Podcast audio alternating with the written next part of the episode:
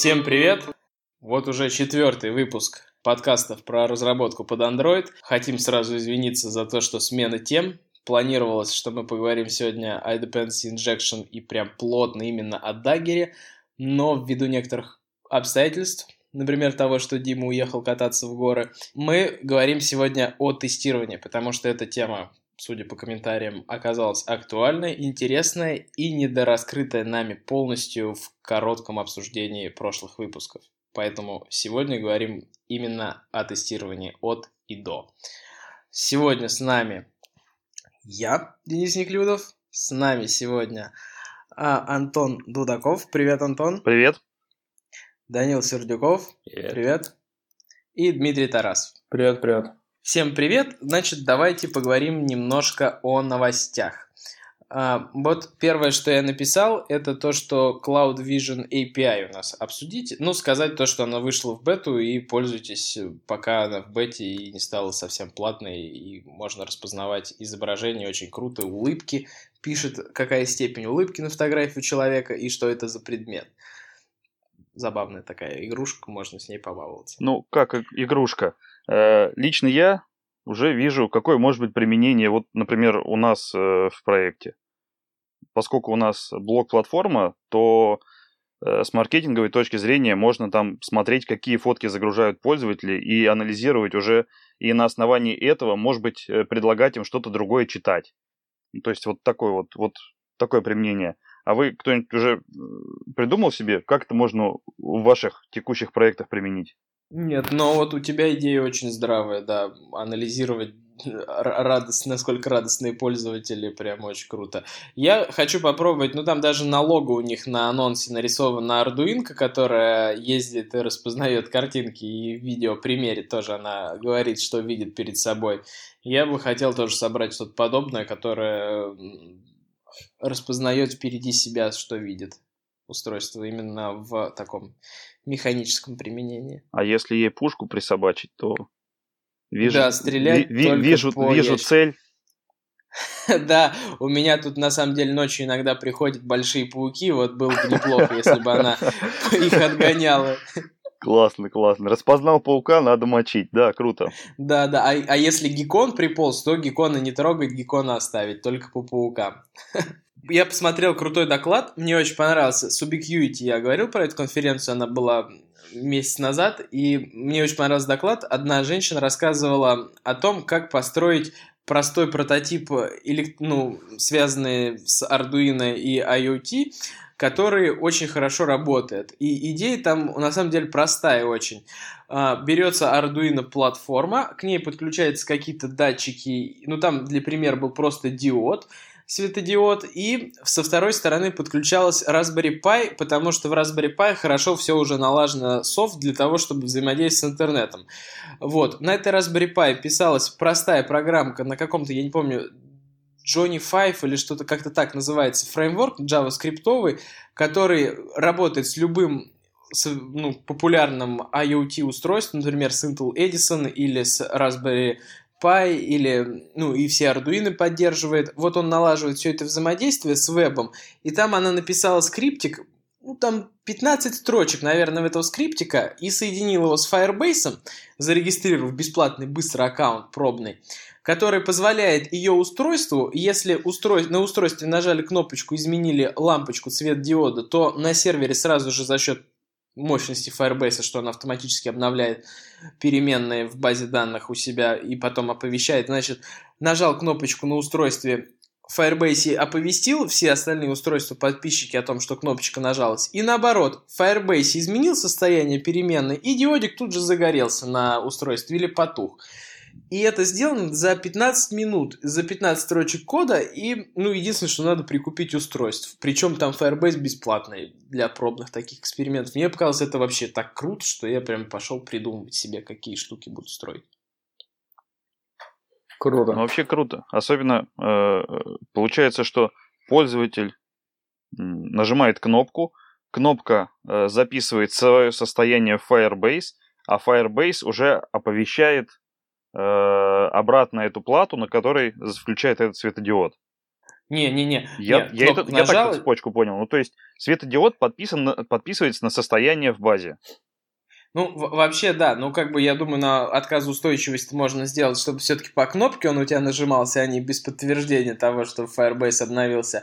Но крутость в том, что все остальные подписчики, там, ты можешь в смартфоне написать к этой же базе подключиться, и у тебя изменит состояние. Там, дверь открылась, или э, кто-то зашел, или там еще что-то. Или там чайник согрелся. Угу. Или, или э, самый главный э, тренд десятилетия э, холодильник с интернетом что да. молоко закончилось, надо заказывать. Да, и сразу оповестил. Ну, в общем, и причем все так достаточно простенько, и никаких там особых мук не вызывает, что надо там на устройстве заставить HTTP стек работать, потому что он уже работает на Raspberry, там на всех линуксовых ее прошивках.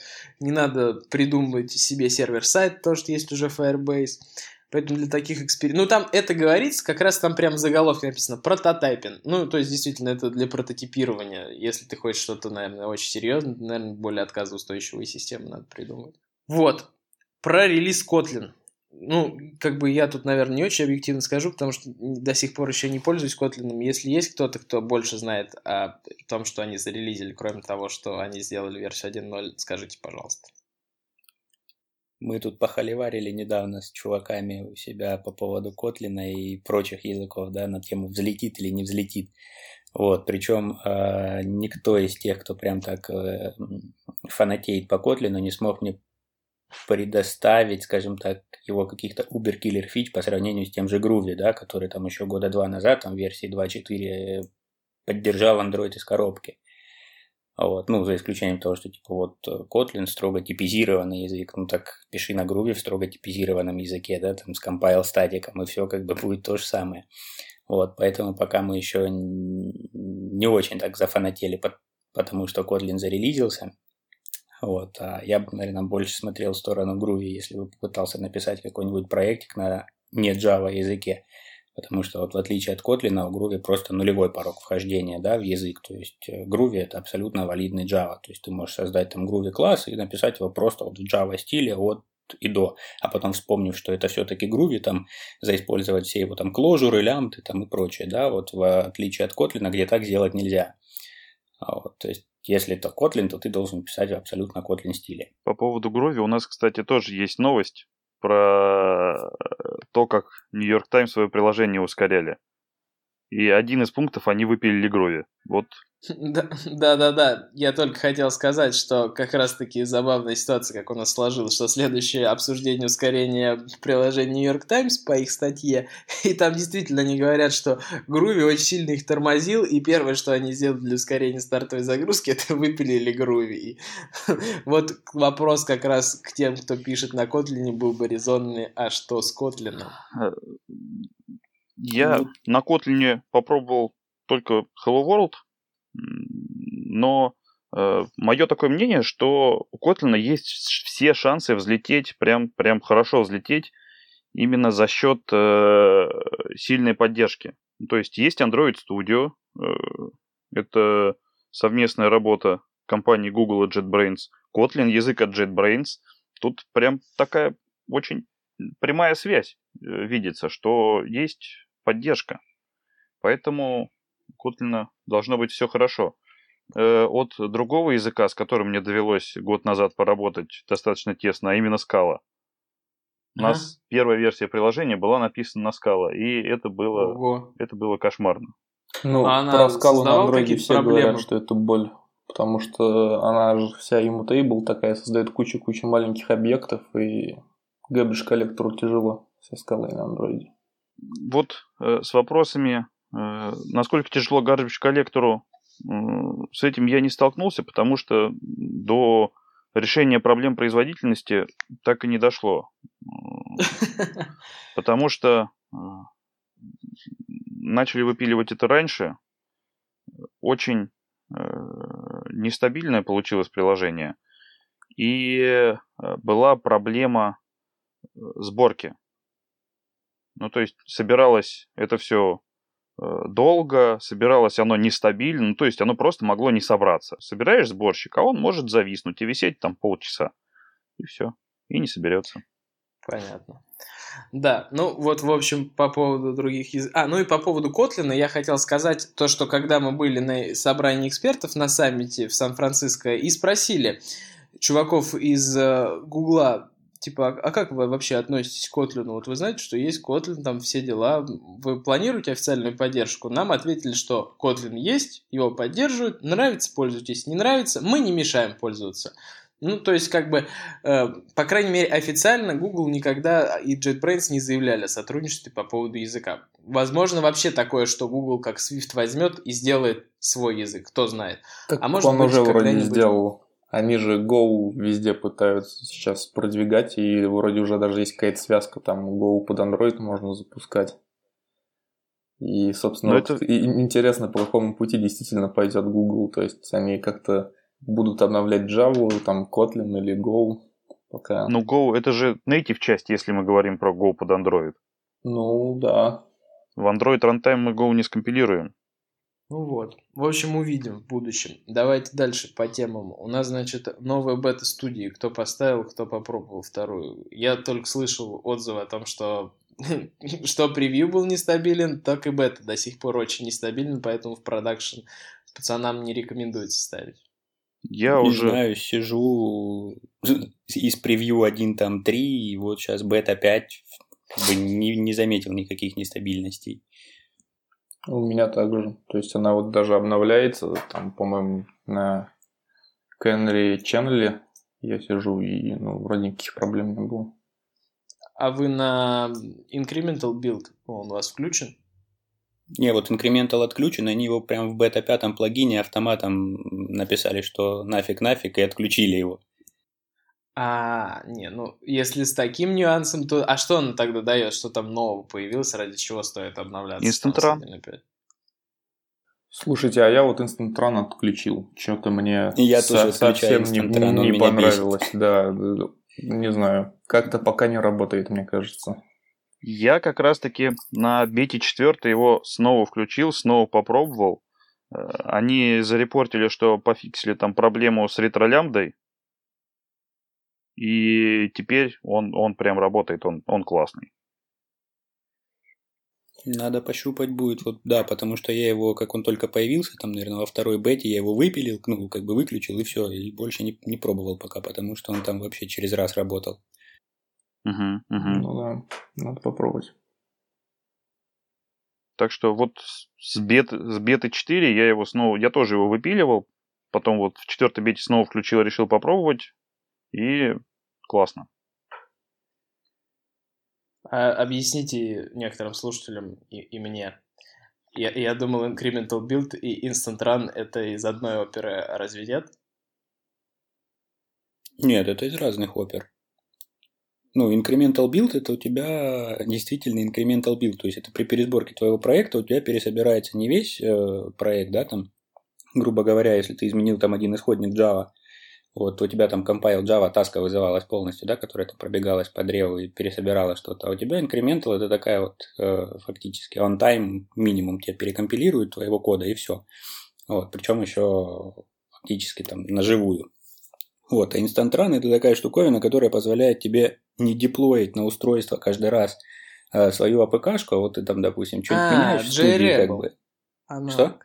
Как, а, ну, как да, JRebel. Да, да, JRebel. Вот, да, вот это Run. И что, работает? Так я пойду завтра поставлю, я-то думал, все еще плохо с этим делом. Ну да, вон Антон говорит, работает, что работает. работает. Круто, это прям хорошая новость. Завтра у них увеличится количество скачиваний после выхода подкаста. Не, ну, на самом деле, ты сильно не радуйся, потому что там куча ограничений. Вот, то есть, ну, такое, не знаю. У меня ощущение, что все-таки идея крутая, но пока сыровато. То есть... Ну, JRebel пока лучше. Ну да. Угу. Я понял. Хорошо.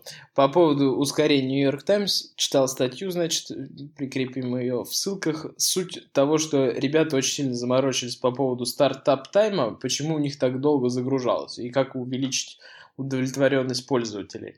Они первое, что сделали, действительно выпилили груви. Второе, они сделали подход таким, что изначально данные берутся из кэша, И из сети, даже если они придут потом, они все равно сначала запишутся в кэш, а потом из кэша отобразятся. Ну, такую независимость сделали. И весь UI привязан на оповещение изменений в локальном сторидже. Им это нравится, и они говорят, что профит хороший. Хотя, мне кажется, небольшая задержка все-таки есть на сохранении, потом на доставании из баз данных. Странно, почему не сразу из, из интернета взять и отобразить. Ну, как бы для чистой архитектуры, да, так хорошо разделить, но для производительности я таки не уверен в этом подходе. Помимо этого, они хвалятся тем, что максимально уменьшили э, различные обращения к Reflection, что у них был GSON, который, как известно, работает по аннотациям, и это прям замедляло. У них там основной объект парсился около 700 миллисекунд какой-то у них там очень большой объект, как я понимаю.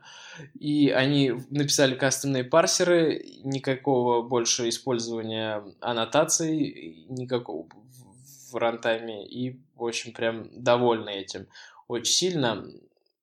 Хотя тоже, как бы, я не замечал, что сон жрет слишком много на... Вот там, когда Dagger был первый, или до 6.9 Butterknife, которые работали на Reflection, вот они, конечно, да, они прям нормально стартап тайм отжирали.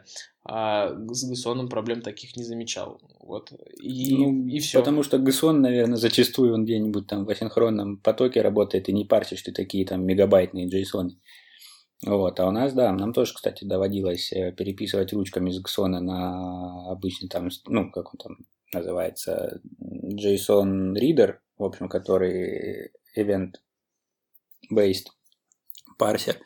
Вот, да, и он достаточно хорошо увеличивает э, производительность. Ну да, просто потому что отсутствует рефлексия. Вот, но тут парни как бы еще больше заморочились и переписали бы пол андроида, да, потому что там пол самого андроида написано на рефлексии. Ну да, и они еще хвалятся тем, что говорят, мы в память строку всего JSON не загружаем, мы сохранили механизм JSON о том, что он работает с потоком, мы не, не делаем. Потому что некоторые, я, когда Legacy проект какой-то начинаю поддерживать, там прям берут строку, всю загружают, и потом по ней начинают стандартными механизмами андроида гулять. А вот они говорят, что нет, мегабайт в памяти мы держать не будем. Ну, что, собственно, и логично. Ну да, это, наверное, правильный подход. Вот. Ну и еще вот у нас две статьи на Хабре вышло. Кто читал, расскажите про MVP. Ну, на самом деле, про MVP я пока открыта она в закладочках, все никак толком нету времени сесть прочитать от и до.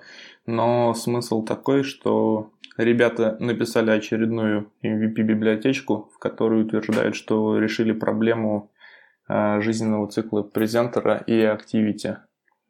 Вот, и что у них теперь там на все перевороты экранов и так далее существует один презентер. И все легко и красиво. Надо будет посмотреть. Они... Ну, в общем, презентер у них живет и не пересоздается, получается, при перевороте. Ну, вроде того. Да, и они еще предлагают, э, чтобы разные view могли подключаться к этому одному презентеру, и чтобы у него было один инстанс, и все это сделано на кодогенерации, на аннотациях. Ну, короче, интересно так сделано. Угу. А вот во второй статье упоминается ios Viper. Что это такое? Кто с iOS разработкой знаком или спросил iOS разработчик, что о чем, о чем вообще речь? Не, ну почему ios Viper? Ну просто это у них там в среде как бы появилась первый раз такая аббревиатура. На самом-то деле она там вполне себе применима во всех, ну, во всех языках, да, то есть это просто очередной архитектурный подход. А вот, как бы, ну, не знаю, по-моему, он чересчур усложнен, как бы, я там перетер со своими ios чуваками, лидами, да, которые ну, уже пробовали этот подход, они говорят, да, в принципе, как бы можно, вот, но порог вхождения достаточно большой, да, там, чтобы запилить, грубо говоря, некоторую сущность тебе нужно создать 5-6 классов, да, и все их как-то между собой э, завязать, ну, то есть под, э, по этой э, архитектуре. Вот, да, понятное дело, что потом как бы это у тебя все круто, вот, но говорят такие, что походу вот этот Viper, он ближе больше к enterprise проектам, да, где у тебя там часто приходится тебе э, заменять там одни куски другими, там расширять что-то, как-то ну, вот такое вот у них э, мнение сложилось об, это, об этом вайпере. А у меня такое впечатление от статьи, что, ну, собственно, это вайпер, это вот MVP, который не, не так давно обсуждали. Плюс вот доб- добавляется некоторый роутер, который, ну, управляет, да, стеком э, экранов. И, ну, собственно, там в статье упоминается, что у них все приложение сделано в виде одной activity и куча-куча фрагментов. Ну, вот, собственно, Отсюда и появляется задача управления стеком, и, как мне кажется, если делать все-таки на Activity, то ну, этой проблемы просто нет, и MVP более чем достаточно. Ну, по сути, когда мы делаем э, MVP, и у нас одна Activity и много фрагментов, то у нас автоматически роутер появляется. Ну, то есть что-то, что-то, что управляет этими фрагментами. Ну да. Да, роутер, да. навигатор, кто как его называет. Ага. Вот. И еще, значит, я хотел сказать про фрагменты, хотел спросить, вот когда делают одно activity, много фрагментов, а разве на фрагментах удобно делать подобные тому, как делается activity transitions э, между при переходами с экрана на экран? Да, ну не знаю, по-моему, уже упоминали, вот, кстати, в каком-то из выпусков, что есть там Moskva, по-моему, статья, где ну, они критикуют да, да, фрагменты, да, и, ну, вот, собственно, это одна из проблем, что тебе приходится самому разруливать стек, и все транзакции фрагментов, они же синхронные, и тоже там куча проблем всплывает с анимациями и другими вещами. Да. Хорошо. Так, про новости, про новости прошлись, теперь анонсы. Про анонсы я хотел сказать, что у нас с, при сотрудничестве с Google и непосредственном участии начинается серия курсов по Android. Для тех, конечно, кто слушает подкасты, это не интересно, потому что курсы для абсолютных новичков, которые только хотят познакомиться с платформой, возможно, даже еще ООП и Java толком-то и не знают.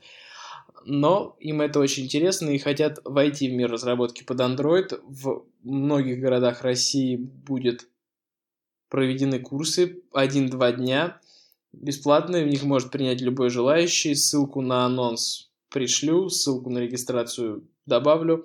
Следите, рассказывайте друзьям, которые хотят познакомиться обязательно. И Кстати, второй анонс. Можно, можно, можно список городов еще сказать, что э, по России это Рязань, Утверждаю. Нижний Новгород, э, Казань, Ростов-на-Дону э, и даже остров Русский есть. А также Пермь, Екатеринбург и Омск. Москва, Воронеж и Санкт-Петербург еще не уверен. Ну, этих городов на карте нет. Они скоро появятся, мы зарегистрировали ивент, точно. Понял, понял. Вот. Да, это правда. И второй анонс, ну, наверное, он уже для многих не анонс, потому что о нем давно уже было написано, но тем не менее мы о нем не говорили. Это Google I.O., который пройдет в этом году 18 по 20 мая в Сан-Франциско оно не будет, оно будет в Mountain View, как и 10 лет назад, когда произошло первое I.O., там огромный зал на 25 тысяч человек, поэтому должно быть что-то громкое анонсировано. Я вообще ничего не знаю, никаких инсайдов мне не рассказали, но очень интересно, должно быть что-то громкое, так что ждем трансляции, будем смотреть, получать удовольствие. Да, как говорится, будем посмотреть. Да. Ну а теперь перейдем к основной теме про тестирование. Значит, первый, наверное, с чем сталкивается любой руководитель проекта, зачем вообще нам внедрять тесты, зачем заказчику платить за них, что они дадут. Ответы, конечно, приходят там очевидные, вроде как это повысит нашу стабильность, это уменьшит труд э, тестировщиков. Но вот на практике кому что дает тестирование? Если говорить э, о том, как мы перед заказчиком можем защитить, э, зачем нам нуж, нужны тесты, то заказчик всегда понимает э, в деньгах. Это дешевле. Писать тесты дешевле, чем если их не писать. Потому что э, если мы не пишем тесты, мы написали программу, отдали э, в QA э, тестировщикам, тестировщики проверили, проверили на тех э, случаях, которые мы не проверяли, ну, потому что у нас времени не так много. А у тестировщиков мы считаем, что много. Проверили, вернули, мы переделали, э, проверили на тех случаях, которые вот они изначально проверяли, и все, тогда программа готова. То есть запрограммировали, проверили тестировщики, мы переделали, и тестировщики снова проверили. Э, а если мы пишем тест, то некоторые звенья отсюда э, исключаются. Ну, это просто быстрее, что не нужно переделывать, не нужно второй раз проверять можно просто один раз написать тест, что часто будет э, меньше по времени. Поэтому э, защитить перед заказчиком можно вот именно вот в таких словах. Ну и это достаточно тоже очевидно. Потому что э, мы повысим качество нашего приложения, но не любой заказчик поймет эти слова.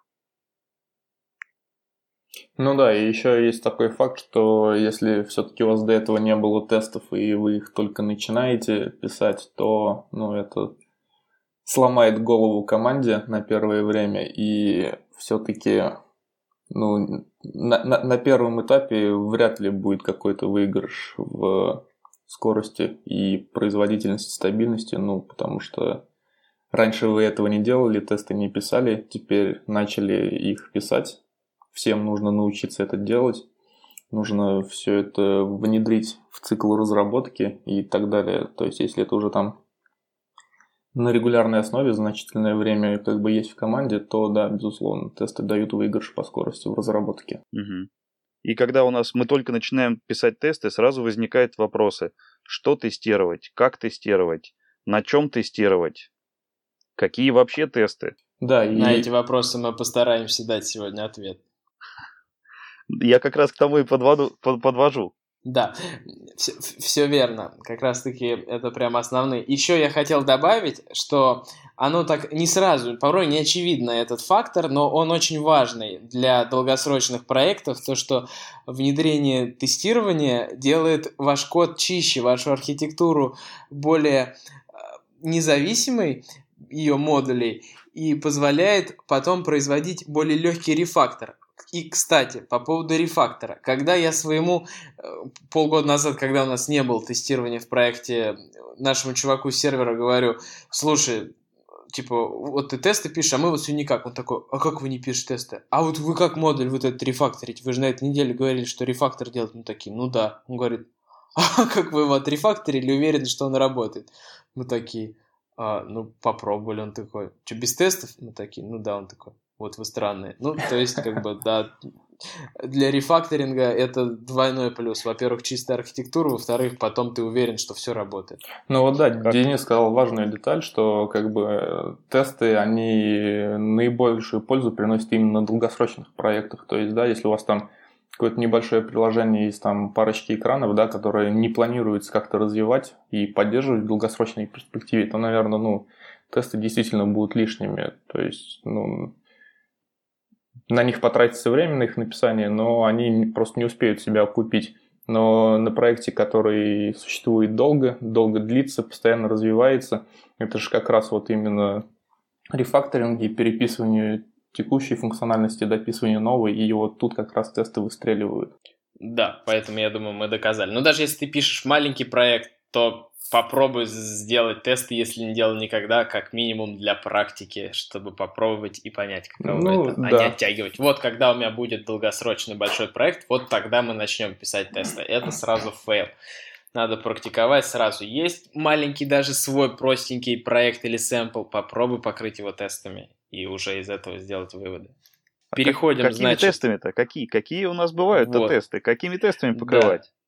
Да, и вот тут тесты, согласитесь вы со мной или нет, делятся по мне так на две части. Первое это юнит-тесты, которые мы пишем, а, и они у нас гонятся на локальный GVM моментально, очень быстро написал тест к своему методу, и он скомпилился там за 7 секунд, и запустился, и показал результат.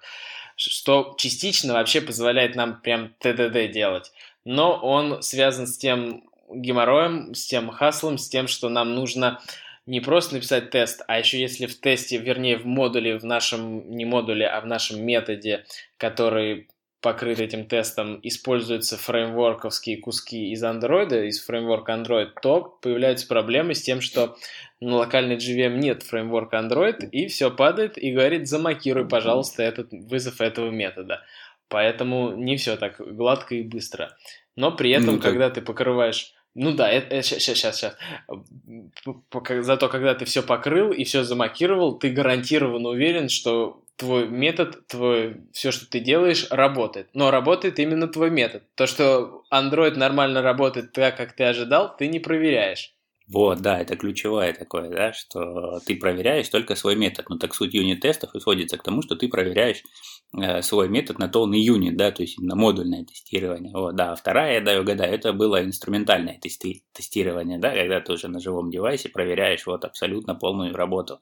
Вот, так тут надо понимать, да, что ты сказал, что юнит-тесты, они там выполняются на JVM, да, там очень быстро и прочее. Ну, то есть не всегда стоит разделять, что то, что выполняется на JVM, это юнит-тестирование, а то, что выполняется там на девайсе, это инструментальное тестирование. На том же девайсе можно вполне э, запускать и юнит-тестирование, да, точно так же, как инструментальное можно запускать на JVM. Э, то есть тут разница между ними в том, что а, юнит это действительно ты тестируешь все на уровне там работы своих методов, да, а инструментально ты тестируешь на уровне работы всей системы, ну, всей системы целиком. То есть ты не вмешиваешься в эту работу, да, то есть ты не подпихиваешь туда никакие моки, вот, никак не влияешь на выдачу, там, грубо говоря, стандартных методов, да, которые работают, вот, а проверяешь э, то, как работает вся связка в целом.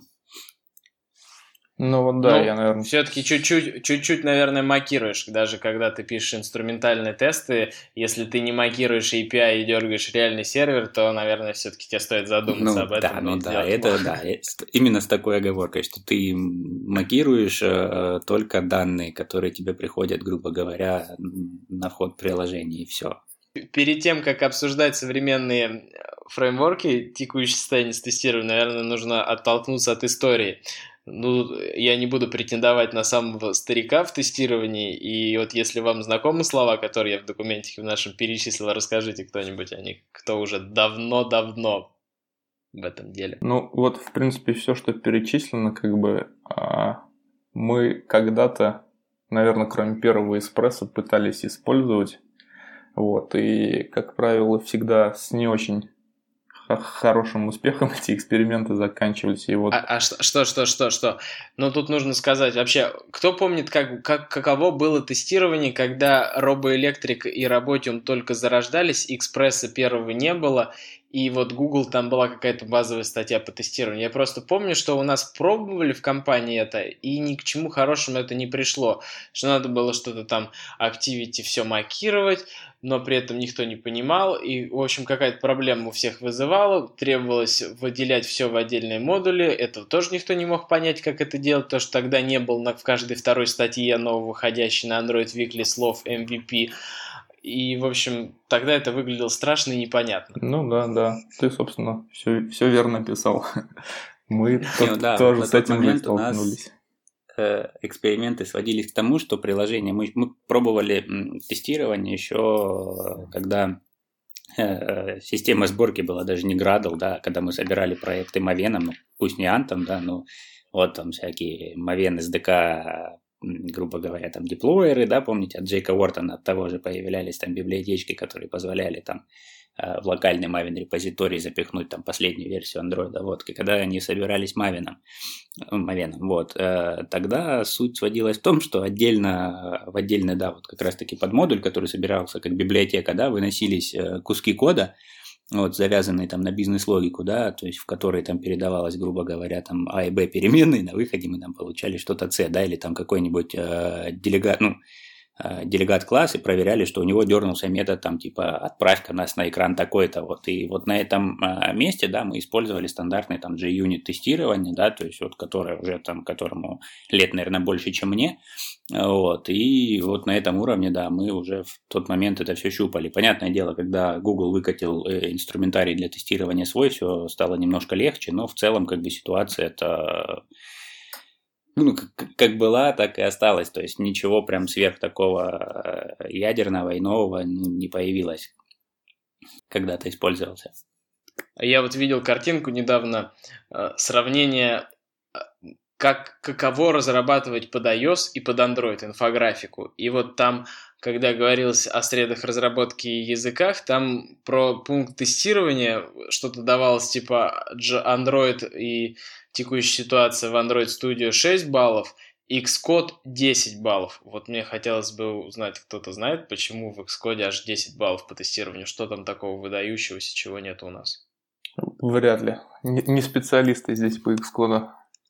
Да, ну без понятия, да, на самом деле, что там такого прям выдающегося в тестировании. Более того, как бы э, та же самая студия, а, может, они там посчитали, что вот Xcode генерит еще э, к вашим там view-контроллерам и, и прочим там view-делегатам а, кучу тест-методов, да, пустых. Вот, так, ну, студия, в принципе, она тоже это как бы делает, да, когда вы создаете, ну, именно для чистого проекта. Вот, студия это тоже делает и создает там тот же самый application тест пустой, так, ну, вот, может быть, это добавляет еще несколько баллов. То есть, я не знаю, что там чуваки считали по поводу тестирования. Ну, студии и для существующего Т-класса можно в заголовок класса встать, нажать да, э, Alt-Enter, да, и там сразу же будет тебе подсказка Create тест. Если кто из слушателей может что-то сказать в защиту Android студии, пишите в комментариях к выпуску. Или Xcode. Да, да, или Xcode, да, абсолютно. Xcode.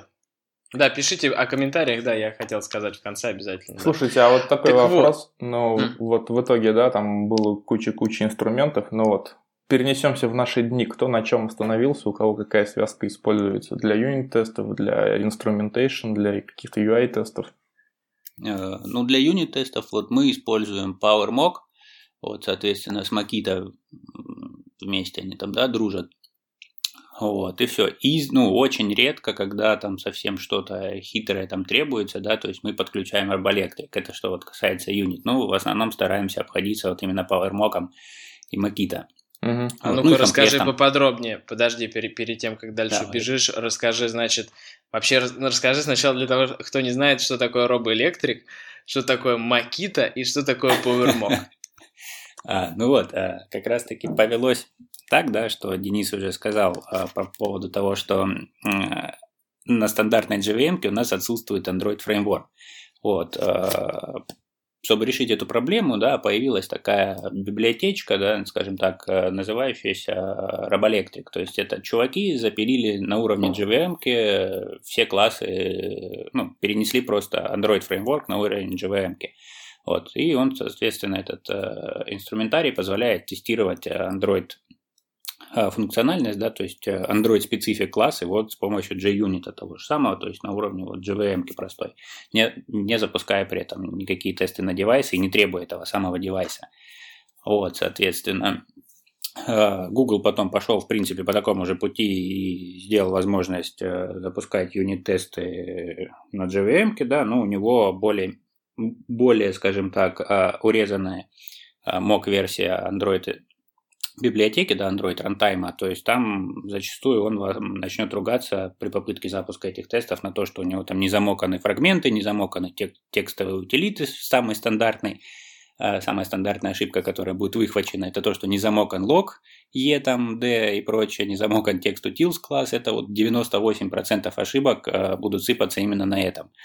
Вот, и если вы там тестируете, пытаетесь протестировать каким-то образом фрагмент в юнит-тестировании, ну, соответственно, вы хватите, да, то, что там во фрагмент менеджере, фрагмент транзакшенах ничего тоже не замокано. Вот Robolectric эти проблемы решает. То есть а он мог, ну, а не мог, это он как бы Если не прав, поправьте, а, по-моему, вот да, ты вспомнил про Google, как пошел, но, по-моему, они сделали в своем плагине там просто настройку, что а, можно включить то есть они будут тоже мокать андроидовские зависимости, возвращать какие-то объекты по умолчанию. То есть, грубо говоря, если у тебя место возвращает строку, он там тебе вернет, ну, там, null, либо пустую строку, да, то есть те же там текст утилс, какие-то простые вещи такие, они будут работать, но как бы они будут работать э, не содержа, да, вот эту логику в себе. А вот робоэлектрик, они все-таки ну, попытались перенести вот именно логику ан- работы андроида на локальную GVM.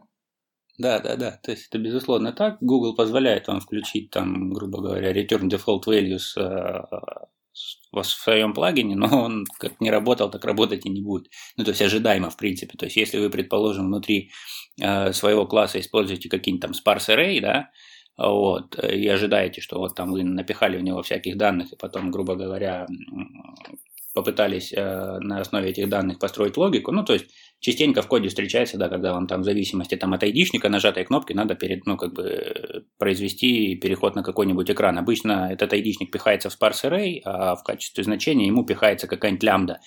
А, вот.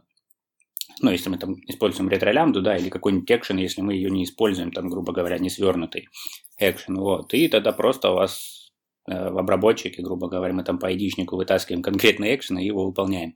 Вот, так вот, если завязаться на это и попытаться протестировать такой презентер, он у вас э, сфейлится просто потому, что вот эти sparse array, даже в return default values, они тоже не отработают. То есть вот здесь э, Google, в принципе, ломает обламывает, скажем так, возможность юнит-тестирования полноценного, вот, в отличие от робоэлектрика.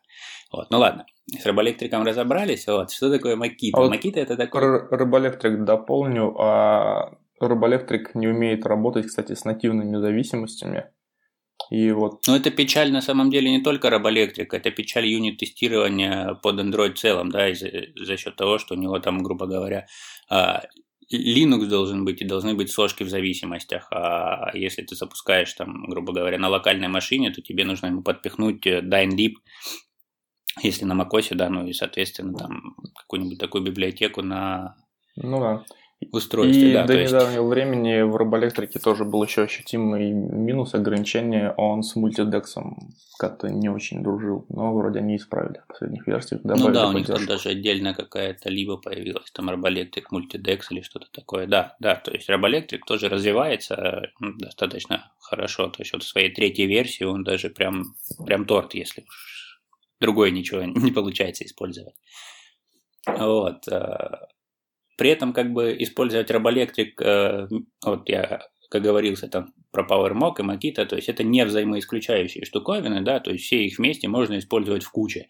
Вот, то есть, предположим, Makita, да, это такой фреймворк, который позволяет вот прям наживую препарировать ваши классы, да, то есть э, позволяет э, замокать некоторые, если, предположим, это интерфейс, да, вот прям мокнуть его и сказать, что если у тебя там вызван, у вашего интерфейса вызван этот метод, то верни мне вот такое значение или там выполни вот такое-то а, как бы действие.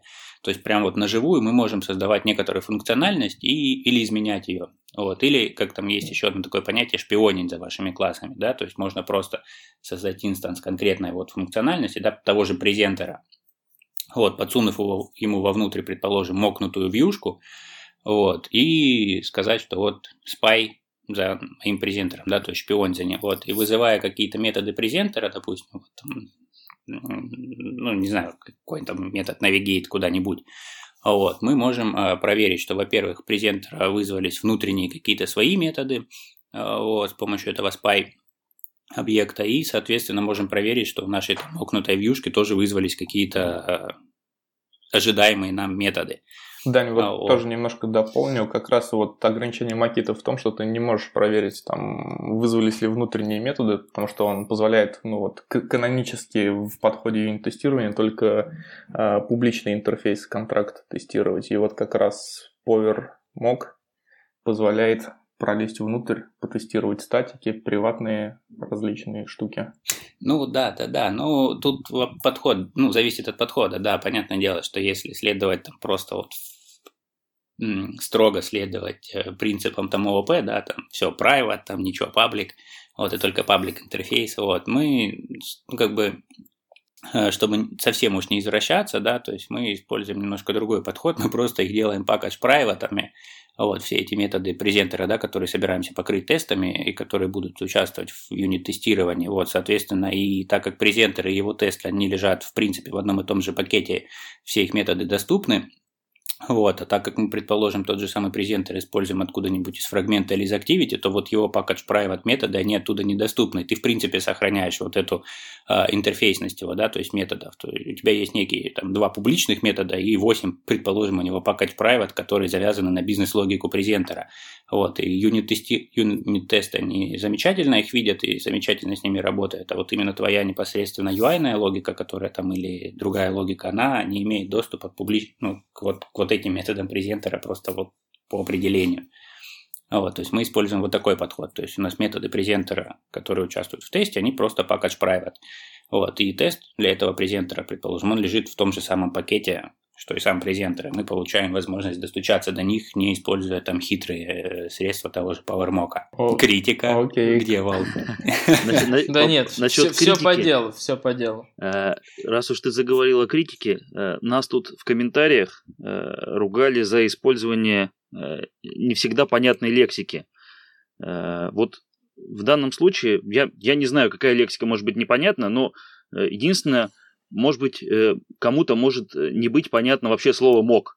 Что, что, что, о чем мы говорим? Если вот кто-то не знаком с тестами, мы же хотим людей познакомить, так что если кто-нибудь даст определение того, что замок, что замокнутая вьюха, я думаю, будет здорово. Ну, не знаю, где, где-то попадалась, кстати, не так давно статья, вот как раз там дискуссии на тему, чем отличается заглушка от мока, да, и, ну, если вывод из статьи был такой, что заглушка, да, у вас возвращается все время одно и то же, а мог он может быть чуточку более интеллектуальным. То есть там можно проверить какое-то поведение, как вот Данил упоминал, либо там в зависимости от переданных аргументов могут возвращаться ну, различные результаты и так далее. То есть, как бы мок это заглушка плюс какая-то логика сверху. Отлично. Да, и, воз... и у мока есть возможность изменить это поведение вот этого мока, да, в отличие от заглушки, которая просто действительно возвращает всегда одно и то же. Да-да-да, заглушка вот, такая На уровне мока мы просто можем... Да. Мок более динамичен.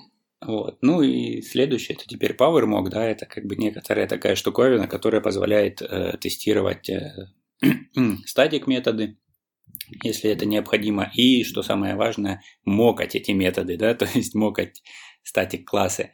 Вот, и здесь, как бы, когда вот мы встречаем ошибку из серии, что текст utils не замоканный, да, то есть мы берем и просто мочим этот текст utils и все, Создаем интеллектуальную заглушку. Да, создаем интеллектуальную заглушку. Вот. Ну, опять-таки, хоть э, слушатели ругались, да, но от сленга никуда не деться. То есть с ним, э, скажем так, подкаст, наверное, веселее будет. Вот, ну, соответственно, вот для этого у нас используется PowerMock. Почему мы не используем, ну, вернее, стараемся не использовать тот же самый Robolectric, да, ну, опять-таки, не хочется завязываться на какую-то реализацию э, конкретную, да, которая может быть там внутри, которая работать, может работать неожидаемо для нас. То есть поэтому вот мы стараемся использовать исключительно PowerMock и Makita для юнит-тестирования. Вот, то есть, ну и мокай сам все, что тебе нужно, а не полагайся на других. Ну, а вот у меня вопрос. Вы когда макируете системные вызовы, той же текст утил или там классов, там типа color и так далее, вы прям копируете логику или под конкретную ситуацию делаете конкретно возвращаемый результат? Всегда по-разному, на самом деле. Ну, то есть, э, зависит от того, что ты хочешь проверить. Вот, предположим, а, если это у нас какой-нибудь там строковый builder, грубо говоря, который там от разных параметров а, вот, самая простая ситуация, если посмотреть на какой-нибудь андроидовский там SQLite Query Builder, вот, у них там TextUtils используется для того, чтобы там аппендить э, в строку не null э, параметры какие-то, да, то есть, ну, вот такая простая логика, то есть, если у тебя передана была там where условие, да, то ты его добавляешь к э, запросу, если было передано там having условие, то ты его добавляешь к запросу, вот, и вот это добавление там внутри используется вот текст utils не empty, да, стандартный там is not empty, вот, соответственно, на выходе у тебя должен получиться там достаточно большой э, такой э, запросец. А, ну и, соответственно, там они аргументы joinят с помощью textutils join. А вот, то есть у тебя на выходе должна получиться определенная строка. Вот в этом случае, да, тебе логично за, э, э замокать валидную э, логику, да, то есть ты там внутри э, мок метода join, ты, в принципе, пишешь э, валидно, чтобы вот у тебя там по количеству аргументов, там он заджойнил тебе ее в правильную строчку, чтобы на выходе ты мог проверить, что работа твоего билдера, она в принципе ожидаема, что у тебя из него вернулись э, валидный, валидный запрос, грубо говоря. Вот на конкретном примере, да, что ты передал туда кучу параметров и ожидаешь, что запрос тебе вернется правильный. Вот, если же тебе важно проверить, что просто у тебя э, в зависимости от того, empty, не empty код вернее, твой текст, или там содержит ли он там цифры только, или еще что-нибудь, что-то произошло. Ну, грубо говоря, там валидацию полей, да, ты проверяешь, как работает у тебя, отрабатывает в презентере там валидация твоих полей. вот, э, то, соответственно, здесь э, мокать конкретную логику совершенно не обязательно. То есть ты можешь э, просто подсовывать как бы свои определенные значения, да, то есть тебе не обязательно там прописывать полностью там метод из digit, digit, digit only, да, как бы в text utils для строки.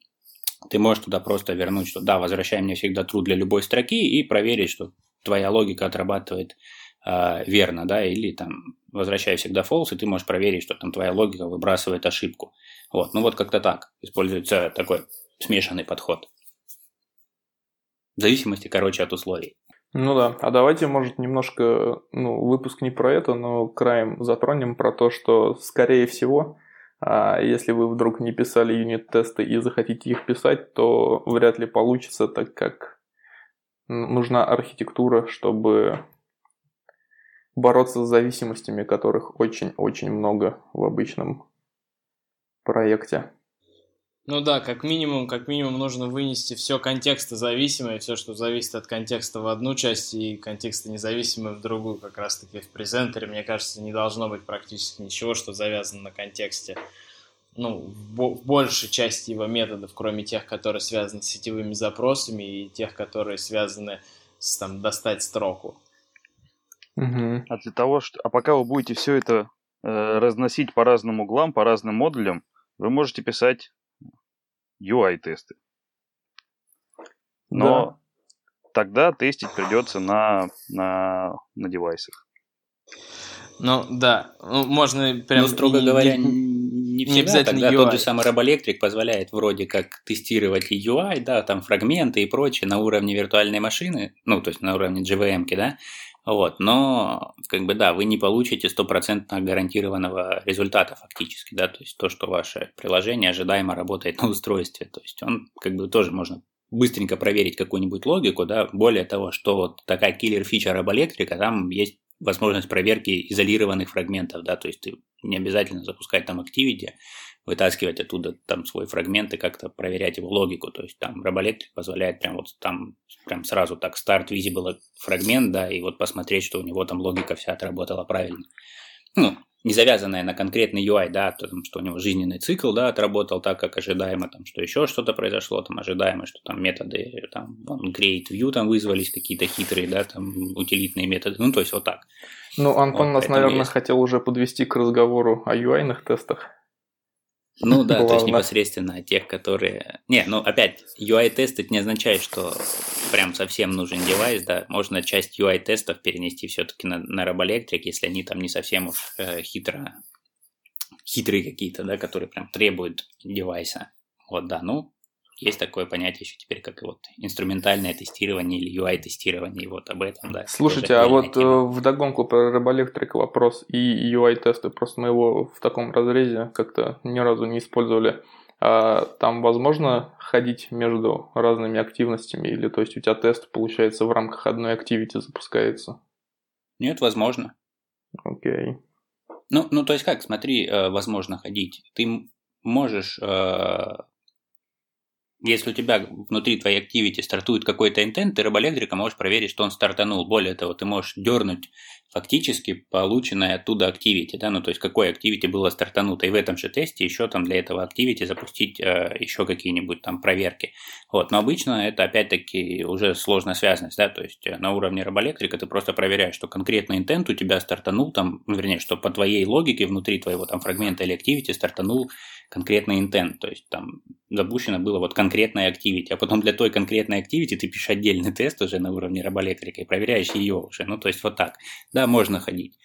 Uh-huh, uh-huh. Ответом на твой вопрос, да, было, можно ходить okay. между activity можно ходить между фрагментами.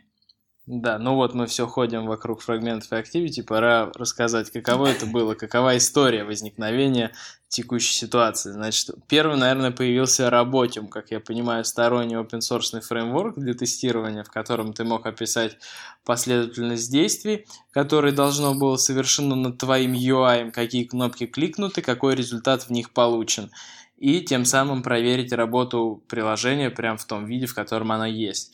Хотя, хотя, наверное, если вспоминать, если обратиться к истории, то Работиум был не первым. Все-таки есть же стандартная гугловая утилита, которая в андроиде испокон веков существует для проверки меж-активити и меж-приложений взаимодействий, которые отталкивается от, по-моему, она по контент description или почему-то такому простенькому гуляет и нажимает э, те кнопки, которые ты хочешь. Вот вылетел из головы ее название, подскажите, если поняли, о чем я. Ну, ладно, я чуть попозже вспомню. UI-автоматор? Да, да, да, да. Так автоматор появился-то с 18-го опини испокон веков. Серьезно? А Серьезно, я думал, он да? издавна, издавна, он такой выглядит таким старым, что я думал, он давно уже. Нет, стандартом в андроиде было вот испокон веков, это JUnit 3, который там вот на уровне это instrumentation, да. Activity Instrumentation Test Case, да, который требовал там наследования, да, вот, вот это было стандартом. И испокон веком, просто... веков там какая-то штука была на питоне, можно было писать скрипты, которые тоже через instrumentation тесты коннектились к ПКшке и там клацали по кнопочкам. Monkey Runner? Monkey Runner. Да, да, точно. Ну, это все такое за уши притянутое тестирование называется на самом ну, деле. Да. То есть Monkey Runner у нас используется чисто, чтобы запустить там 20 тысяч событий переворота экрана и посмотреть, что из 20 тысяч там 19 999 крышей придет. Вот, как бы, вот. А больше как бы Monkey Runner для чего как бы не используется. Да, ну вот, потом Работиум, причем многие мои знакомые до сих пор живут на Работиуме и не спешат куда-то переходить, потому что уже вся инфраструктура на, не, на нем написана. Но, по-моему, из критики основной в сторону Работиума то, что он не так просто расширяем, и это первое. И второе, то, что у него нету возможности сделать асинхронные операции прям пока вот точно не завершится, эта операция не начинает. То есть там можно просто сделать ожидание. Ждем 15 секунд, пока завершится async task, а потом начинаем фиксированное вот время это, это по, по, по-моему, слипах, это главный сильно. минус да, работе. То есть я вообще не представляю, как тестировать UI вот ну, с таким подходом. Ну, не знаю. Мы тоже пробовали на работе какие-то тесты писать, но у тебя же вот открывается экран, и там просто куча синхронных операций, и завязываться на какие-то тайм-ауты, ну, эти тесты, они просто будут работать раз через раз, либо будут работать по полдня непонятно, что Да, это как делать. раз основная проблема, то, что на одном устройстве при одном коннекте это один, одно время response а, на другом это другое время response а, и тут бабка надвое сказала, поэтому не вариант подвязаться на такое. И вот появляется Экспресса первый, а, от Гугла официальное тестирование года, наверное, два назад все начали потихонечку смотреть в его сторону. Оно позволяло писать тесты. Ну, э, слушай, Денис, писать по, по поводу официально, это, не знаю, какое-то слишком громкое слово. Про первый эспрессо даже не было никакого упоминания, по-моему, на сайте Android Developers. И как-то, ну, Google его выложил, но, по-моему, очень не хотел поддерживать его или, и, и, или как-то коммититься, да, под то, что это именно их, и, ну, не знаю какая-то была да, больше да. похожа на подпольную штуку. Да-да, и найти эспрессо можно было только там загуглив что-нибудь, Android там тестинг, фреймворк, что-нибудь такое. Он такой, о, но, у нас но... же есть там типа Android тест фреймворк, и прям в репозиториях Гугла лежит. И даже такой, второй эспрессо, он по такой же модели достаточно долго существовал, если не ошибаюсь. То есть, как бы они вот сравнительно, ну, может, не знаю, там, недавно, год или там, может, уже полтора, назад, как только у них на сайте появились наконец-то там ссылки, упоминания про эспрессо. Ну, мне кажется, это вообще не только про экспресса, а вот ситуация экспресса, она вообще отражает всю ситуацию с тестированием в Android и официальную поддержку тестирования, потому что не было ни информации толком, ни сэмплов, ни на конференциях об этом никто не говорил. Поэтому действительно стояла ситуация, что все говорили о тестировании об Android как о чем-то мифическом, и там вот на вот этих робо работем и робоэлектрик сторонних фреймворках поддерживаемых энтузиастами, а не официально.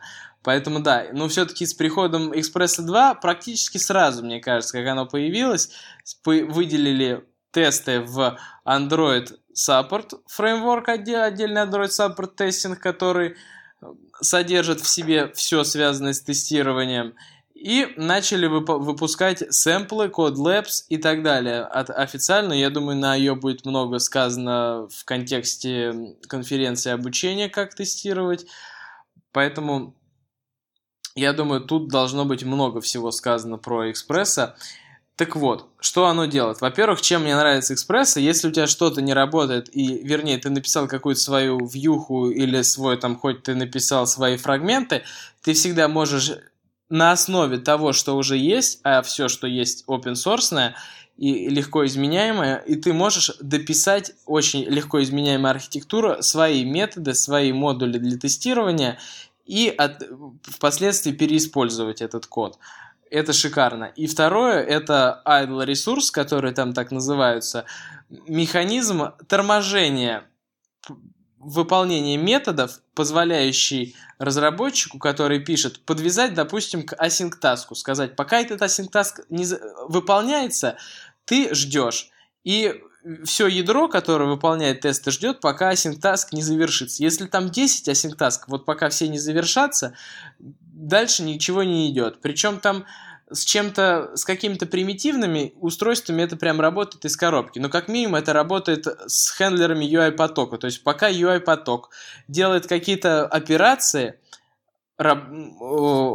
Экспресса не выполняет никаких проверок. Пока UI-поток не завершится, оно не начинает. Как только UI-поток завершает работу, ничего не делает, в этот момент выполняется проверка, что вот отрисовалось, действительно отрендерилась вьюх с таким-то текстом, или нажалась такая-то кнопка, открылся такой-то экран и так далее.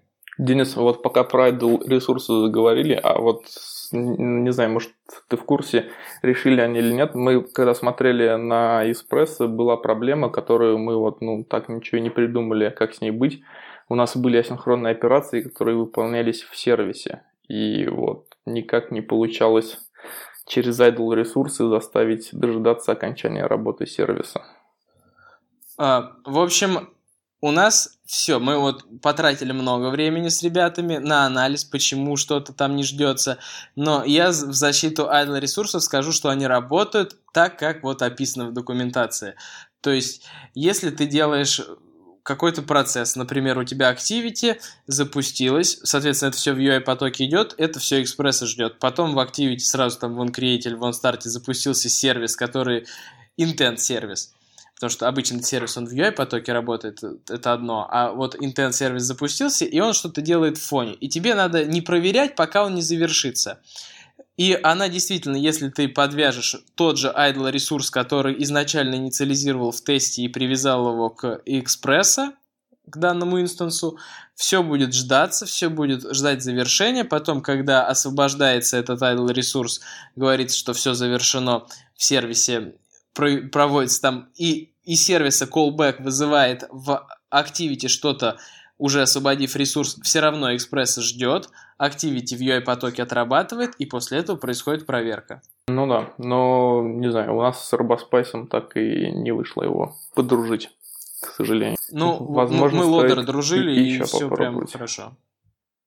Да, я, я рекомендую еще попробовать, посмотреть. У нас были косяки такие. Мы сделали все, все вся наша архитектура на лодерах связана, на async лодерах для подгрузки из сети и из базы данных привязалась. Все хорошо, все работало, и мы не могли понять, почему в некоторых местах некоторые методы не дожидаются.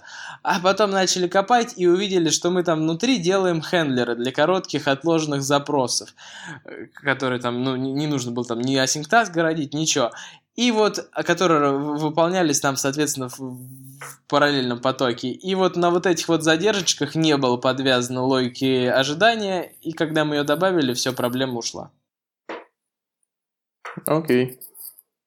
В, в общем, просто нужно, чтобы все твои бэкграунд операции были подвязаны к лодерам, и при начале своего выполнения э, закрывали ресурс, э, и потом, соответственно, открывали.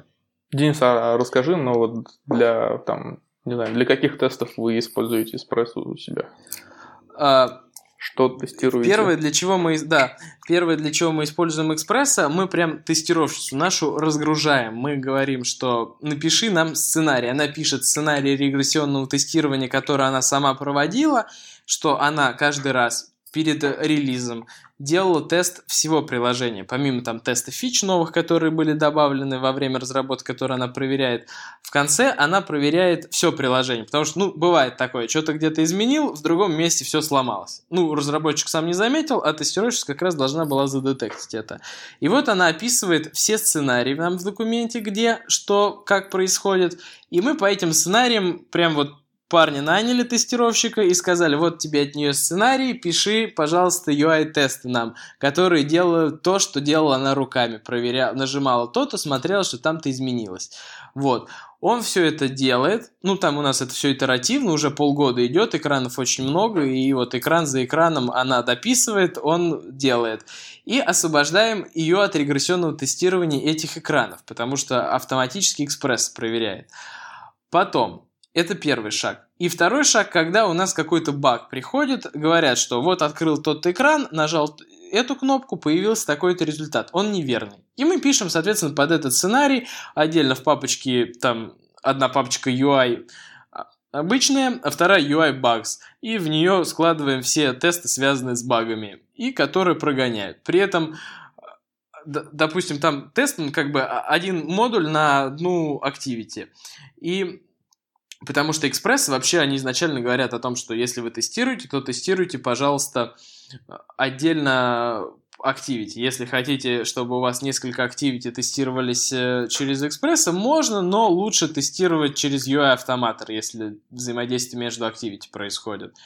Я так до конца ответа не знаю, почему. Ну вот про UI автоматор, кстати, хотел его защиту высказаться. Ты как-то его назвал устаревшей балалайкой в начале.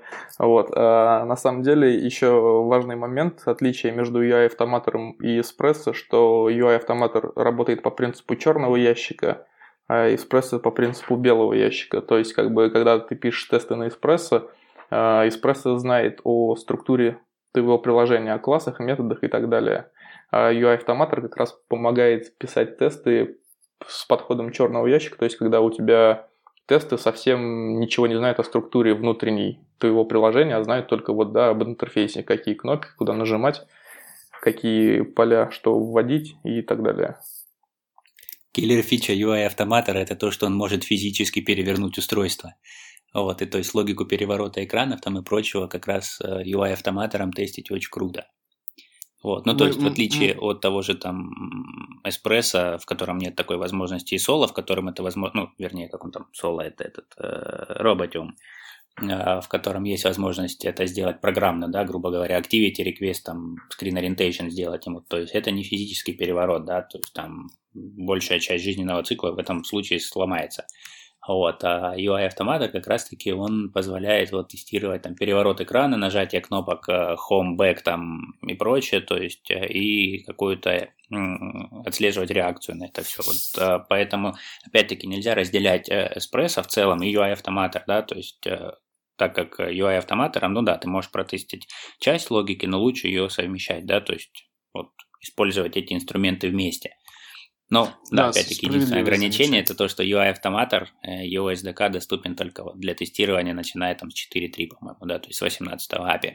Вот это печаль. Да, ну да, какой-то там use case, когда, допустим, переход в наше приложение из внешнего приложения, однозначно его ты не сможешь ничем протестировать, кроме как UI-автоматором, потому что подвязать к внешнему приложению, там, допустим, откры, открыл ссылку из WhatsApp, тебе надо открыть WhatsApp, перейти в такой диалог, нажать то-то.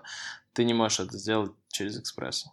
Или наоборот, ваше приложение открыло карты, и карты показали то-то. Тоже ты не можешь. В, единственное, что в экспрессе можно с помощью плагина интента сделать, э, проверить то, что вызвался именно такой-то интент с такими-то параметрами. Вот, это что касается второго экспресса. Ну, как бы у нас проблемы, когда вот мы преодолели, ушли от слипов. Изначально мы все писали на слипах, потому что не смогли тоже прикрутить к лодерам нормально idle ресурсы. А, ушли от слипов, улучшили взаимодействие и покрыли большинство экранов. А, какие проблемы у нас возникают? В том, что это надо поддерживать прям очень плотно. И прогон тестов не такой быстрый. То есть на Jenkins это происходит там минут 20, пока все экраны прогонятся. Даже с, не со слипами, а с реальной задержкой, потому что очень много тестов и требуется много загрузки. А, Но здесь Следующий... про экономию стоит Денчик, упомянуть, прости, пожалуйста. что да. если на UI это о, на CI-сервере прогоняется за 20 минут, то если это делать вручную, да, тестиров, силами тестировщиков, QA, то это может занять там день, два и так далее. Это вот к разговору в, в начале, а, а зачем нужны тесты. Да, я говорю, прям с языка снял, хотел спросить, Денис, а вы не замеряли, э, ну вот, какой profit от этого, да, то есть вот сколько тестировщица тестирует это в ручном режиме, да, и вот на Jenkins ты сказал, у вас это делается там 20 минут, вот какой boost? Ну да, однозначно, boost, то, что с 20 минут, вернее, наоборот, с полдня там минимум, не отвлекаясь ни на что, это ее работа, и 20 минут прогона на Jenkins е. Но все равно робот не способен заменить человека, потому что когда она смотрит, она смотрит и по сторонам, а не только на ту вьюху, которую ей надо проверить. И она может заметить больше. То есть не, не часто мы, короче, все равно перед важными майлстоунами просим ее посмотреть, потому что она находит больше, чем то, что возвращает автоматизированный тест. Она говорит, ой, а мне кажется, вот здесь вот так логичнее. Экспресс не может делать предположение, как ему кажется, здесь должно быть логичнее. Вот, поэтому это не замена ручного тестирования, но это упрощение его, облегчение ему жизни и наиболее скорейшее выявление косяков. То есть ты сделал рефактор, запустил, посмотрел, у тебя ничего не упало, ты довольный, пошел, отдал ей уже потом перед релизом. Это первое, что вот такое прям мажорное у нас замечено. О, а еще смотри, такой вопрос. Ты сказал, что вы наняли там чувачка, который пишет вам э, тесты. Вот теперь к вопросу, да, о том, кто должен писать эти тесты, да? У нас разработчики, тестировщики или специально нанятый человек. Мы, мы тут сразу Но... перетекли из, и, из этой темы, сразу ECI затронули, и да, и к следующему, кто должен писать. А CI мы как-то пропустили. Ну, сейчас, да, у нас CI был уже в предыдущем, сейчас мы его воткнем конкретно, да, действительно, ты прав. А, по поводу, по поводу чувака, который пишет непосредственно тесты. А, мы брали новичка, поэтому он был не очень знаком, сильно прям таки легко мог разобраться в нашей архитектуре, поэтому наверное, 40% времени его, ну, 20 точно, 20% времени это когда параллельное программирование вместе с кем-то из тех пацанов, э, из тех ребят, которые шарят в этом проекте гораздо больше, и особенно поначалу ему прям было очень тяжело. Но если ну, я не знаю просто, можно ли найти на рынке труда человек, который согласен писать только UI-тесты и не писать новые фичи в проекте.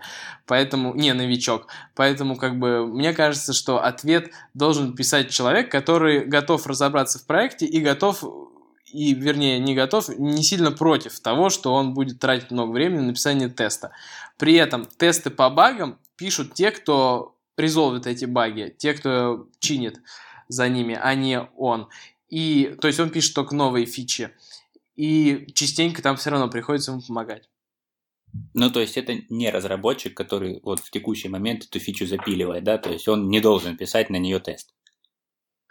Ну, вообще, по-хорошему, лучше бы этот был, это был разработчик, так было бы эффективнее. Но вот мы так решили попробовать, потому что там чувакам надо побыстрее запилить, пойти пилить следующую фичу, пока еще тестом не покрыт. Но вообще лучше пишет, конечно, тот, кто разрабатывал, потому что он, во-первых, лучше знает, к чему что подвязать, потому что там экспресс же надо ко всему подвязывать. А, это во-первых. Во-вторых, он, когда делает по багам, сам пишет, он еще, пока пишешь тест, ты улучшаешь свою логику. Даже когда ты юнит-тест пишешь, все равно там частенько приходится какие-то package private методы дергать в Activity. Не, вс... ну, не всегда, но иногда для старта и для окончания. И поэтому ты такой, о, вот здесь надо бы получше сделать. И переписываешь. А человек со стороны, который пишет тест, он как бы не обладает компетенциями для этого и не может такое сделать. Поэтому лучше разработчику писать тесты, как и в случае с юнит-тестированием. Окей, ну то есть это не отдел тестирования, а то у нас там когда-то поднимался такой вопрос, что типа писать тесты должны сами тестировщики, вот, а не, не разработчики. Вот, потому что, типа, ну, если уж говорить там в сторону бизнеса, да, уклоняться, то стоимость тестирования, да, то есть тестировщик, она все-таки меньше, чем разработчика, и вот разработчик, потративший там время на, грубо говоря, на написание этого теста, он стоит дороже. Вот, то есть, э, насчет, да, и это в моем лице уперлась это... в такую стену, как бы я непонимания, и как бы я эту идею как бы присек на корню, что разработчики должны писать тесты сами.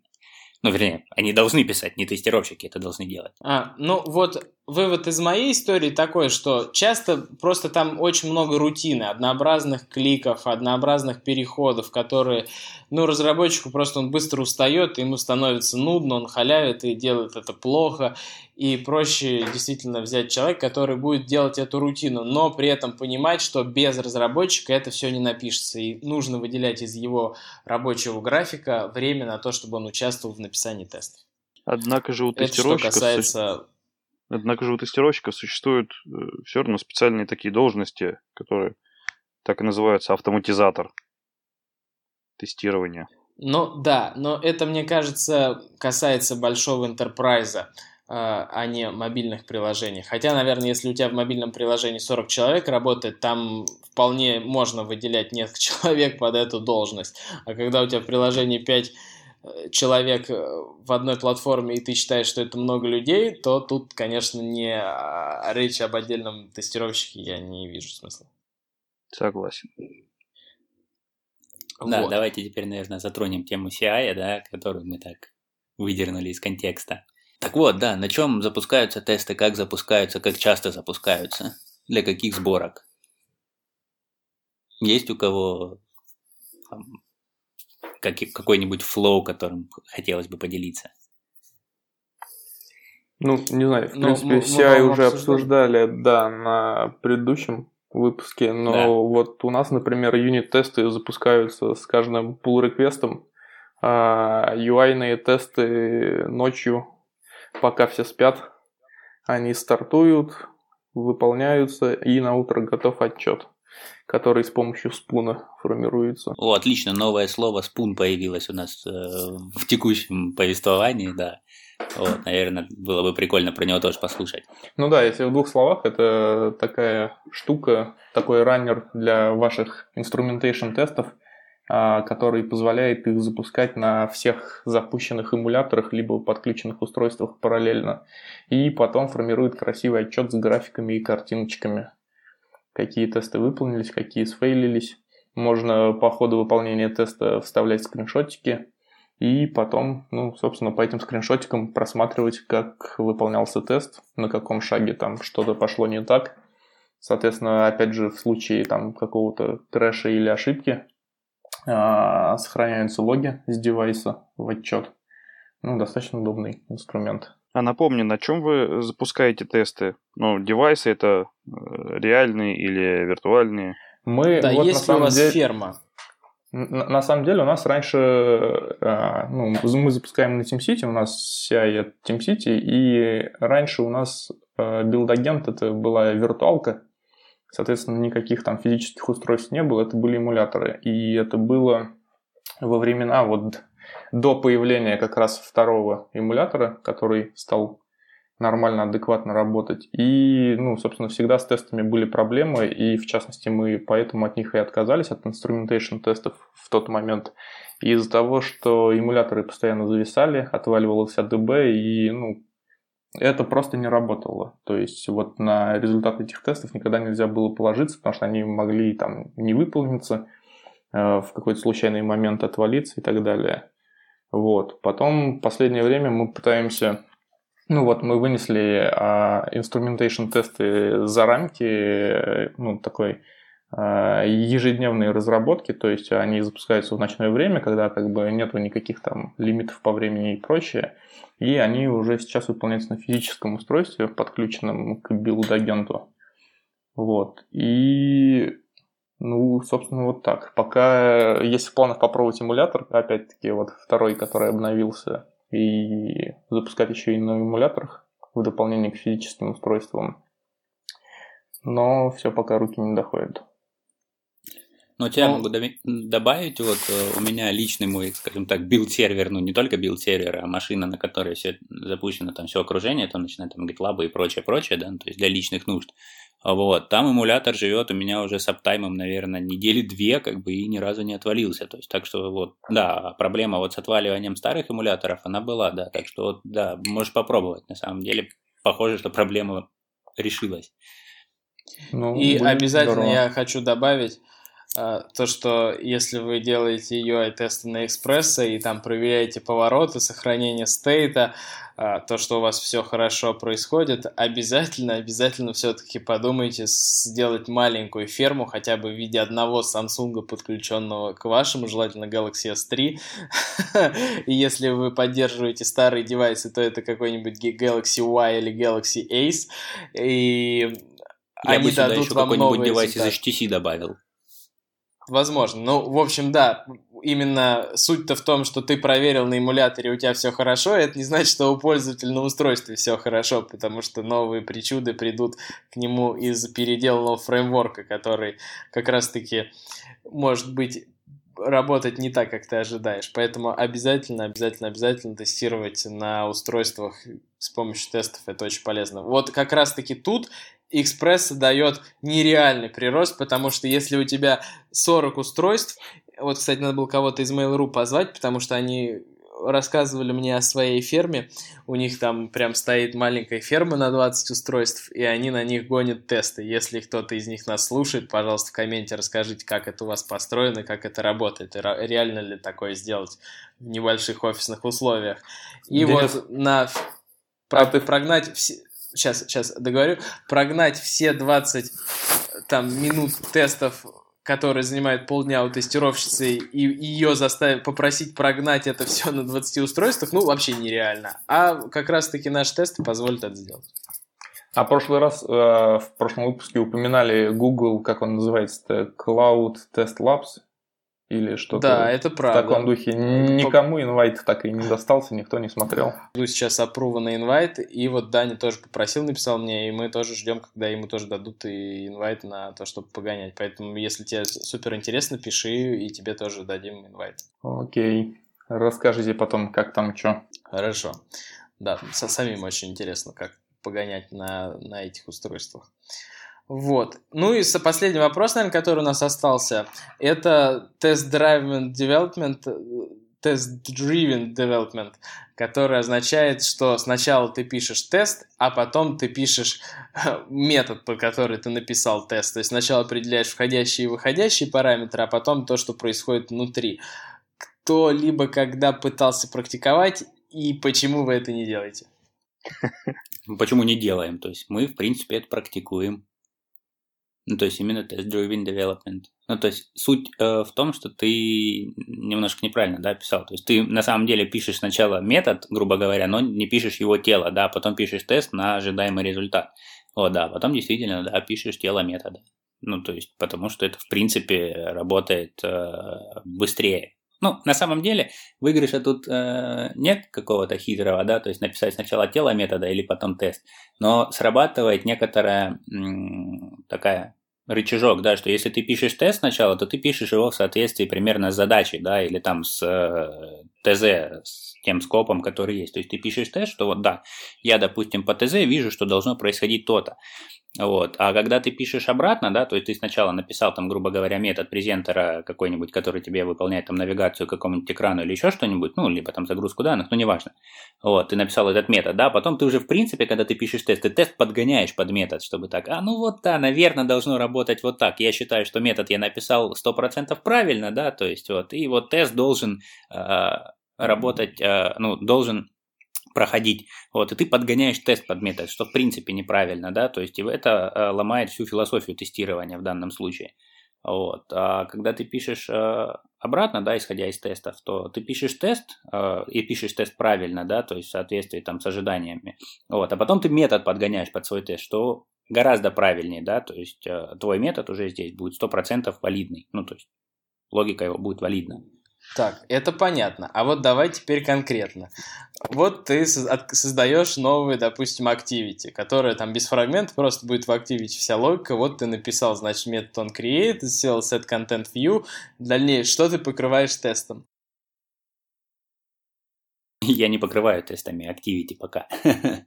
Ну, в смысле, в какой момент написания там внутренней логики, когда ты начинаешь писать первый тест под какой-то метод?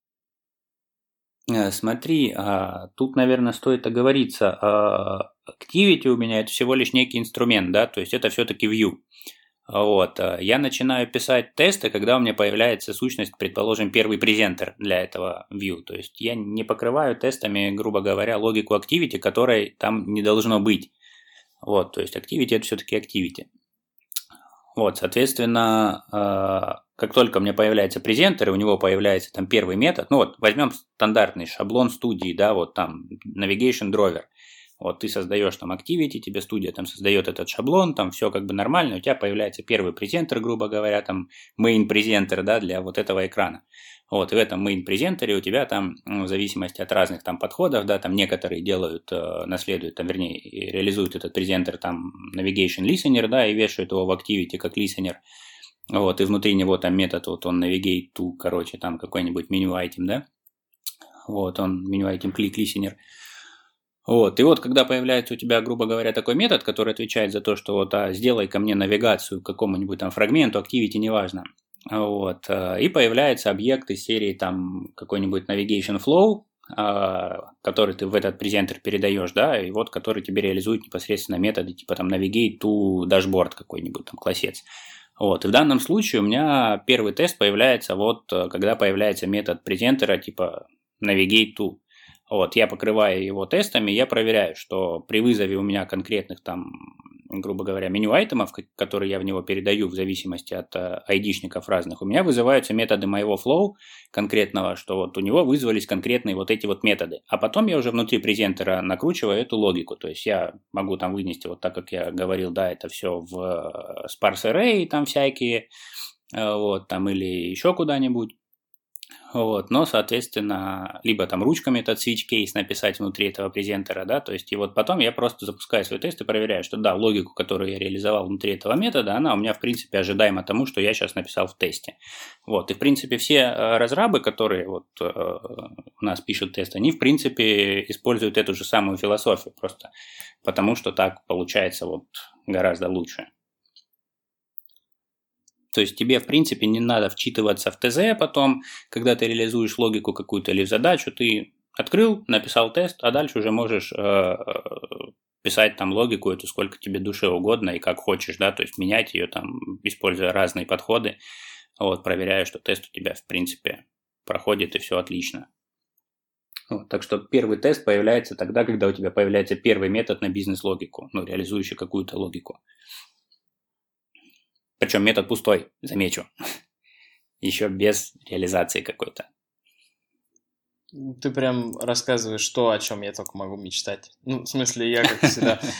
Просто ты первый человек, который мне ответил, да, я это в андроиде практикую, и у меня все так практикуют, и мы счастливы, а не сказал стандартную фразу вроде «Ну, мы попробовали, но билдится очень медленно, но часто некоторые методы не надо покрывать, поэтому мы что-то как-то забили». Не, ну безусловно, начало этого всего было примерно таким, да, ну блин. А еще когда прибегает ПМ, у которого подгорает, да, и говорит типа в топку тесты, релиз позавчера, давайте, короче, делать э, быстрее, быстрее, быстрее, на что э, разрабы мои, да, я им сказал, что, типа, чуваки, когда появляется такой прецедент, как бы, э, вы просто шлите нафиг, э, вот, как бы, тесты это, считайте, ваш KPI, вот некоторые внутри команды небольшой такой, да, то есть вам надо писать тесты, все. Да, все верно. Это, кстати, хорошее объяснение, ну и описание ситуации. Ну, с таким описанием, когда э, Даня рассказал, э, получается, что при написании теста ты э, строишь себе такой как бы план работ. А потом ты просто по этому плану работаешь. Получается, что реализовывать тебе проще становится. Ну да, примерно так. То есть я иногда себе делаю, что я Э, на бумажке э, рядом с компьютером у меня блокнот, я в нем пишу, что сделать то-то, то-то, то-то, такой вот чек-лист, и потом галочки отмечает. Получается, что тоже такой своеобразный чек-лист, что нужно сделать то-то, то-то, то-то. А потом вот, вот по плану работать всегда проще. Да. да так, и организовал который свое еще, время. Который еще не просто план, а еще и проверить, что ты сделал правильно, что да, да, да. написано. Так что всем можно советовать, что Заменяйте свои планы, свои чек-листы на тесты. Да, да, да, ну да. понятное дело, это в принципе не работает с наскока, да, то есть э, человек, который вот впервые пришел, да, и который вот там ни разу не практиковал такой принцип, для него это что-то страшное. То есть он такой, типа, а как это можно сделать, да? То есть а, человек должен начать мыслить э, принципами вот ТДД. То есть у него сначала должно в голове быть примерно, ага, надо вот написать вот так вот тестик, да, соответственно, у меня там в презентере должен быть там один паблик интерфейс и 8 там приватных методов, ну, то есть package private методов, да, которые будут дергаться там в зависимости от вот этих вот условий, то есть он в голове у себя должен уже архитектурно накидывать вот этот план, вот, что вот, да, потом писать этот тест, да, а потом уже, соответственно, писать логику, то есть, потому что обычно, когда приходит э, новый человек на проект, который этого еще не делал, да, ну или вот стартует там новый проект, да, и там команда, которая э, со старого проекта была снята, и она еще этого в принципе не делала и не знает, как это делать. Они мыслят еще старыми такими понятиями, да, такие вот, мы сначала запилим сейчас вот, вот, вот это все запилим, а потом уже будем думать, какие методы сделать там приватными, какие там публичными, а потом там какую логику мы вынесем в методы дополнительные, которые потом покроем тестами, то есть вот это так не работает. То есть тогда, да, вся, весь вот этот профит от ТДД, э, он тут же теряется, то есть э, надо людям прививать вот эту вот философию, что надо мыслить именно исходя из тестов. Вот. Но это приходит именно с опытом. То есть первый человек, который сюда придет, он, естественно, будет, э, не будет сюда вписываться, и у него будут тесты написаны на существующий код. Вот, если его как бы активно так не ревьювить и не помогать. Вот, а потом, когда вот проходит там, грубо говоря, этап, наверное, в неделю-две, вот, человек уже, да, сам начинает мыслить вот э, тестами. Вот недавно у меня была такая история, да, новый разработчик, а, ему повезло, у него был новый проект, не какой-нибудь legacy код, вот, и он уперся в то, что была оценка проекта, выполненная же этим разработчиком, там, ну, назовем там цифру, предположим, 100 часов просто так, утрированно. Вот, и когда он там получил, э, грубо говоря, указание, что ему надо будет писать тест, он говорит, а мне это займет в полтора раза больше времени, типа, вот я не смогу, у меня это там вот, да, как бы я выйду за пределы задачи, да, соответственно, там, вернее, за пределы оценки. Вот, ну, как бы, когда ему было сказано, ты просто попробуй, вот. Ну и, соответственно, там он получил некоторую помощь вот, в этом деле. То есть э, в итоге он уложился там в оценку, причем даже э, грубо, если выражаться в тех же 100 часах, он выполнил это за 80 часов. Вот, при этом, понятное дело, что те задачи в начальные, которые там он оценивал там, в 4-8 часов, да, там такие некоторые бьющиеся, там он их выполнял, там, грубо говоря, в два раза дольше, да, но потом по такой экспоненциальной зависимости у него и время написания тестов, грубо говоря, и время реализации фичи, оно вот спадало вот туда ближе к нулю. Ну, не к нулю, а вот к, оцен, к оценочному времени, да, а то и ниже оценочного времени. В итоге получилось, что мы даже сэкономили время, причем оцененное им. И когда он пришел и сказал такой, слушай, да это вообще просто тащит это нереально огонь, потому что я даже время экономлю на том, что мне не надо там проверять каждую фичу деплоя на девайс, там, да, вот я запилил там клик-листенер, я там не пишу грубо, э, там не запуская на устройстве, не проверяю, что у меня там вылез там какой-нибудь там снэк-бар, поэтому я просто, говорит, написал тест, запустил, и у меня все, говорит, работает, то есть это тест у меня выполнился там за 3 секунды, а не за полторы минуты, пока там билдилось приложение и ставилось на устройство, ну, то есть вот так. Картина была примерно вот такой. Я думаю, на такой на позитивной, истории ноте. мы и, и закончим. Да, потому что Даня прям замотивировал всех просто эти выходные взять и ближайшие праздники и посвятить написанию тестов своим новым методом и написать сэмпл на гитхабе, как, как я это делаю, как я это вижу. Да, это очень круто. Прям налил тепла в наши сердца. Спасибо тебе большое. Да, и итог у нас, соответственно, такой, что если ты еще не писал тесты, время прошло, и пора, пора, пора не просто завтра это сделать, а вот прям пока мы говорили, уже написать пару методов и покрыть их тест, вернее, написать пару тестов и заполнить тела этих методов, которым написаны тесты. Вот. Мы надеемся, что мы рассказали сегодня очень подробно. Минимальные у нас были проблемы с лексиконом и же организмами, которые сопровождают наше повествование. Пишите, пожалуйста, в комментариях побольше, потому что для нас очень важен ваш фидбэк, ваши вопросы, ваши просто спасибо, что записали, потому что нам становится приятнее, что нас не просто видят, что подкаст появился, но и слушают, и мы кому-то помогаем или просто делаем хорошим вечер. Это мотивирует нас. нас писать еще. Да, да, безусловно. И, кстати, нас тоже мотивирует... хотел, хотел сказать, что э, у нас, поскольку есть план э, выпусков, да, у нас там ближайшие это Dagger, это RX, э, пишите в комментариях, какие интересные вопросы озвучить. Да, да. Ведь знаете ближайшие темы, пишите, что конкретно в этом вас интересует, и мы обязательно ответим на эти вопросы. А также предлагайте Просто. темы. Абсолютно. Да, и если какие-то темы там не присутствуют, советуйте нам. Все, всем спасибо, до новых встреч. Пока. Пока. Пока.